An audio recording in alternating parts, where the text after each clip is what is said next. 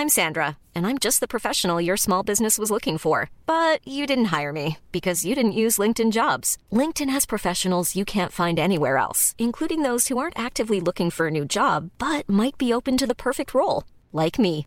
In a given month, over 70% of LinkedIn users don't visit other leading job sites. So if you're not looking on LinkedIn, you'll miss out on great candidates like Sandra. Start hiring professionals like a professional. Post your free job on linkedin.com/people today.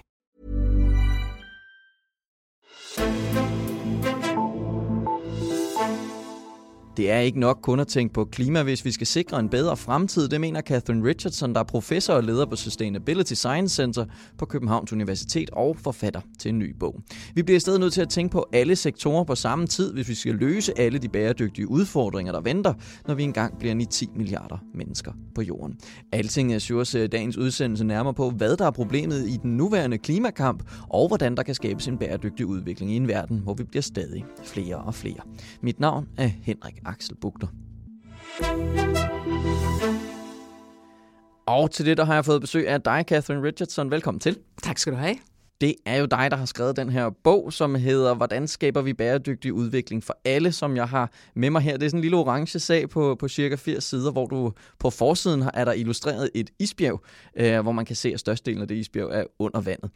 Måske kan vi tale ud fra den illustration til at begynde med. Hvorfor mener du, at, at toppen af isbjerget er en god måde at illustrere dine pointer i den her bog? Fordi det er tit går rundt og siger, at vores klimaudfordring er i virkeligheden bare toppen af isbjerg. Mm. Altså, vi, vi fokuserer meget på klima, uden rigtig at komme op i helikopter og sige, at klima er i virkeligheden bare et udtryk for, for, for det affald, som vi smider i atmosfæren. Mm. Og i virkeligheden smider vi, atmos- vi smider øh, affald i havet og på landjorden, og altså alle mulige steder. Mm. Og det er lige så, lige så problematisk, at vi smider affald andre steder end i atmosfæren. Ja, og lad os lige øh, holde lidt fast i det til at begynde med af klimaspørgsmålet, som jo er det, der fylder meget for tiden.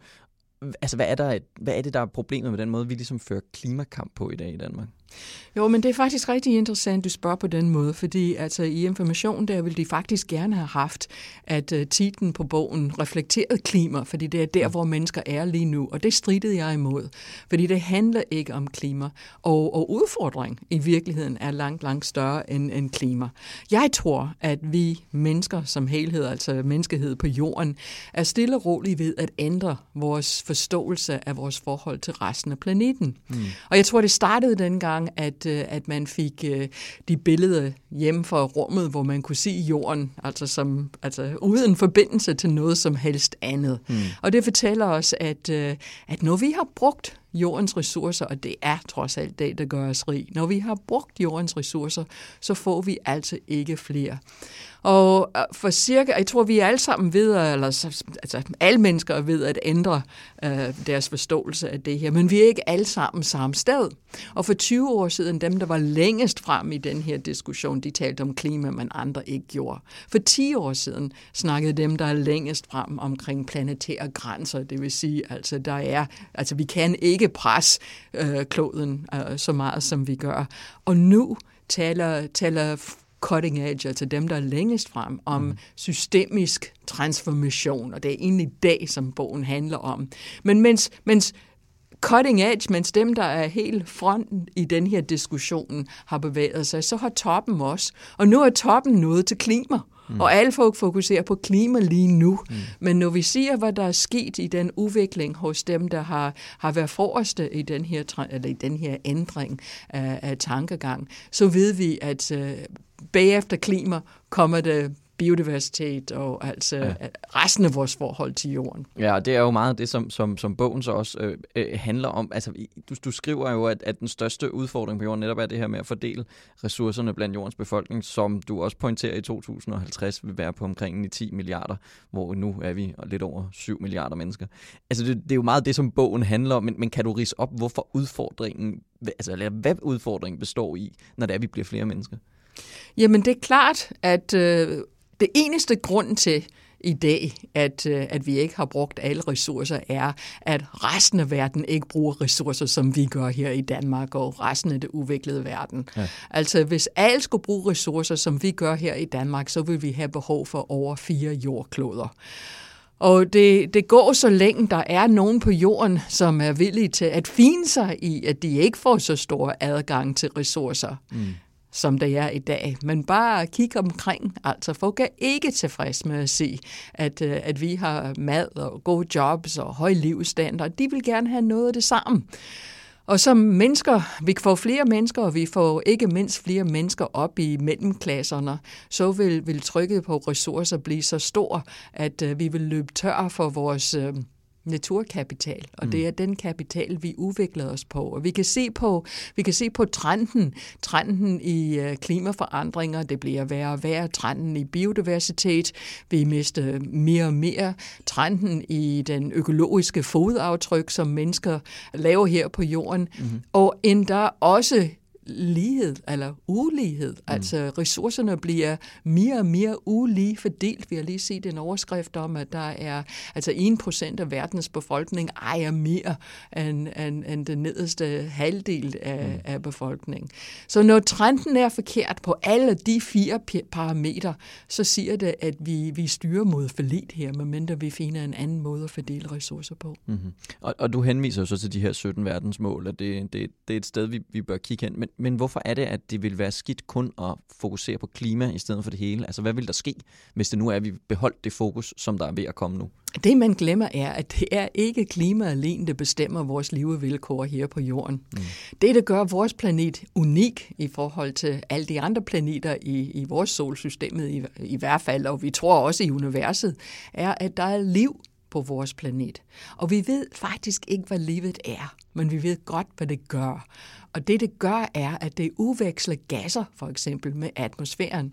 Det vil sige, at biologi er også med til at bestemme vores levevilkår her på jorden. Hvorfor har vi ilt i atmosfæren? Tak, biologi. Hvorfor har, hvorfor har vi et ozonlag, der sørger for, at, at vi ikke bliver stegt, når vi er ud i solens uh, uh, UV-stråler? Tak, biologi. Hvorfor har vi kul?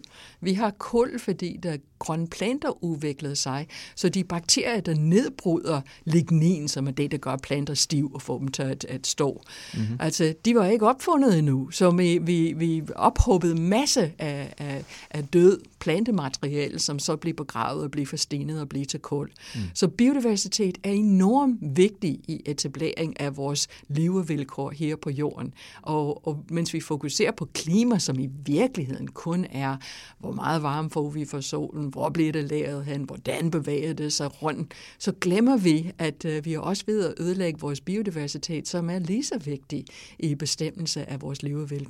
Mm-hmm.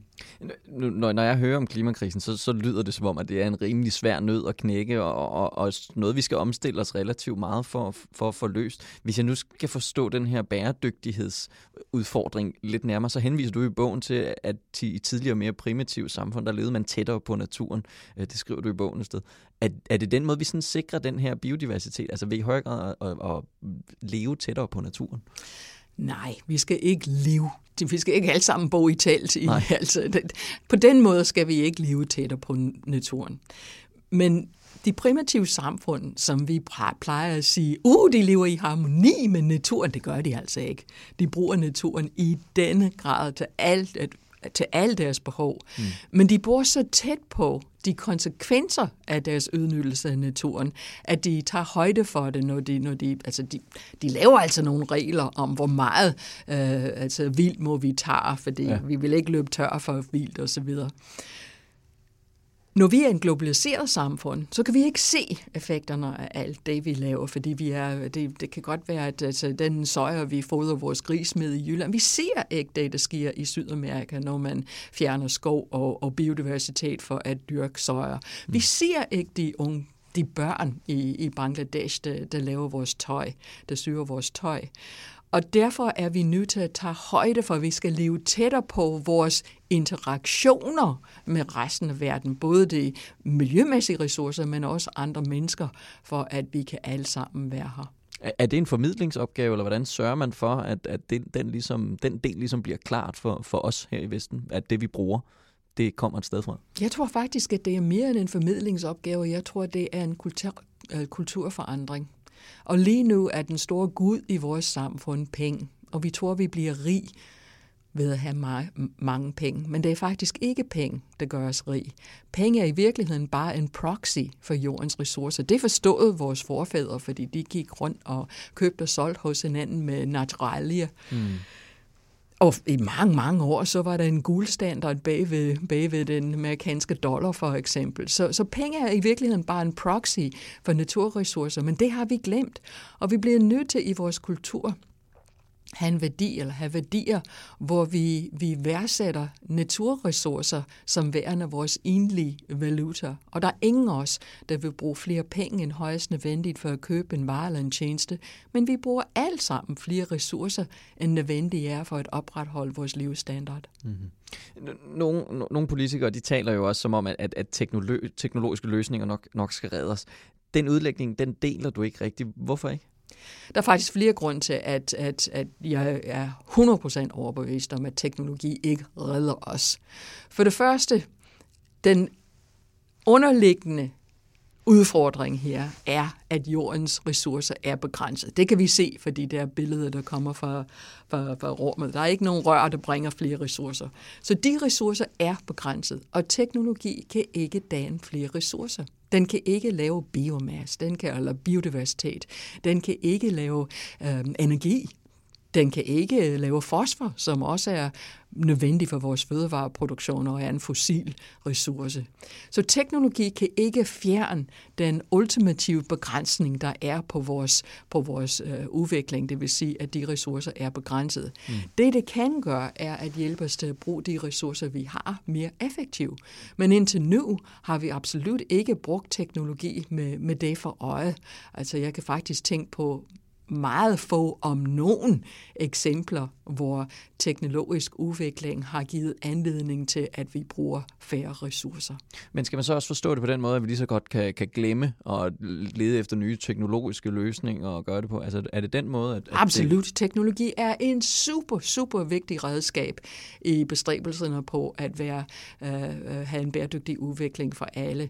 Men vi skal bruge den meget mål, målbevidst. Vi skal bruge den netop for, uh, med det fokus, at, at den, den samfundsmæssige nytte, der kommer ud af den her teknologiske udvikling, kommer med den mindste mulige miljømæssige omkostninger. Og jeg kan love dig for, at hvis den grønne revolution og de teknologier, der blev udviklet der, havde været gennemført med det for øje, så vil vi ikke spise, som vi gør i dag. Okay kan du, kan, du, kan du prøve at komme med nogle eksempler på, hvad det er, der sådan mere konkret skal ændres på, øh, for, for at vi ligesom sikrer den her bæredygtige udvikling for alle? Altså, hvad skal vi ændre på? Vi skal faktisk ændre på, på vores økonomiske system, altså vores governance, vores, øh, vores adfærd og, og så vores, vores teknologi. Det er altså ikke fornuftigt, at, at politikere tager til, til Paris og beslutter sig for, at, at vi vil altså udfase fossile brændsler, og samtidig betale man i, på verdens samfund om året betaler man billioner af US dollars til støtte enten direkte eller, eller indirekte til fossile brændsler. Det mhm. giver ikke mening, at vi betaler landmanden at dyrke sukkerroer, hvor bagefter at gå og beskat altså sukker, fordi vi vil ikke have, at samfundet spiser, eller det er usundt at spise så meget, som samfundet gør. Mm. Så, så vi gør rigtig meget i vores samfund, fordi vi ikke tænker de interaktioner igennem, fordi vi ikke tænker i systemer, hvis vi tænker i sektorer, så gør vi rigtig meget, som, som koster både i forhold til, til penge, men også i forhold til naturens ressourcer. Mm-hmm. Nu har øh, hvad hedder det, landets politikere jo for kort tid siden øh, blevet enige om en, en, en klimalov, og nu skal de snart til at lave en klimahandlingsplan osv. Øh, hvis du, hvad, hvad, har du et råd til de politikere? Altså, hvad bør det ligesom være næste skridt, ifølge dig? Jamen lige nu, uh, fokus er på de lavhængende frugter inden for uh, enkelte sektorer. Mm-hmm. Der er et forsøg på at koordinere mellem sektorer med en koordinationskomité. Øh, men, men alt andet lige har vi stadig øje på systemet, som, eller de sektorer, som de er i dag, og hvad er, hvad er det for nogle knapper, kan vi dreje inden for de sektorer. Jeg tror, vi bliver altså også nødt til at sætte os uden for det. Det er en vigtig del, men det er ikke nok. Vi bliver også nødt til at tænke, som om det nu var 2050, og vi er en emissions, en netto nul emissions samfund. Hvilke krav stillede det til de enkelte sektorer, og hvordan kommer vi dertil. Så i stedet for at fokusere så meget på, nu skal vi have den her sektor, som det altid har været, og vi drejer bare på nogle knapper, mm-hmm. så tænker man helt systemet sammen. Hvad kan vi lave? Hvad kan vi inden for det her sektor producere, der kan bruges i en anden sektor, osv. Mm-hmm. Catherine Richardson, professor på Københavns Universitet og forfatter til bogen Hvordan skaber vi bæredygtig udvikling for alle, som udkommer her på torsdag den 23. januar. Mange tak, fordi du kom forbi. Selv tak. Og tak til dig, der også lyttede med til den her udsendelse. Du kan finde mange flere historier inde på altinget.dk, og husk, at du stadig gerne må fortælle din omgangskreds om os, så vi når endnu flere som dig. Mit navn er Henrik Axel Bugter, og vi lyttes ved. thank you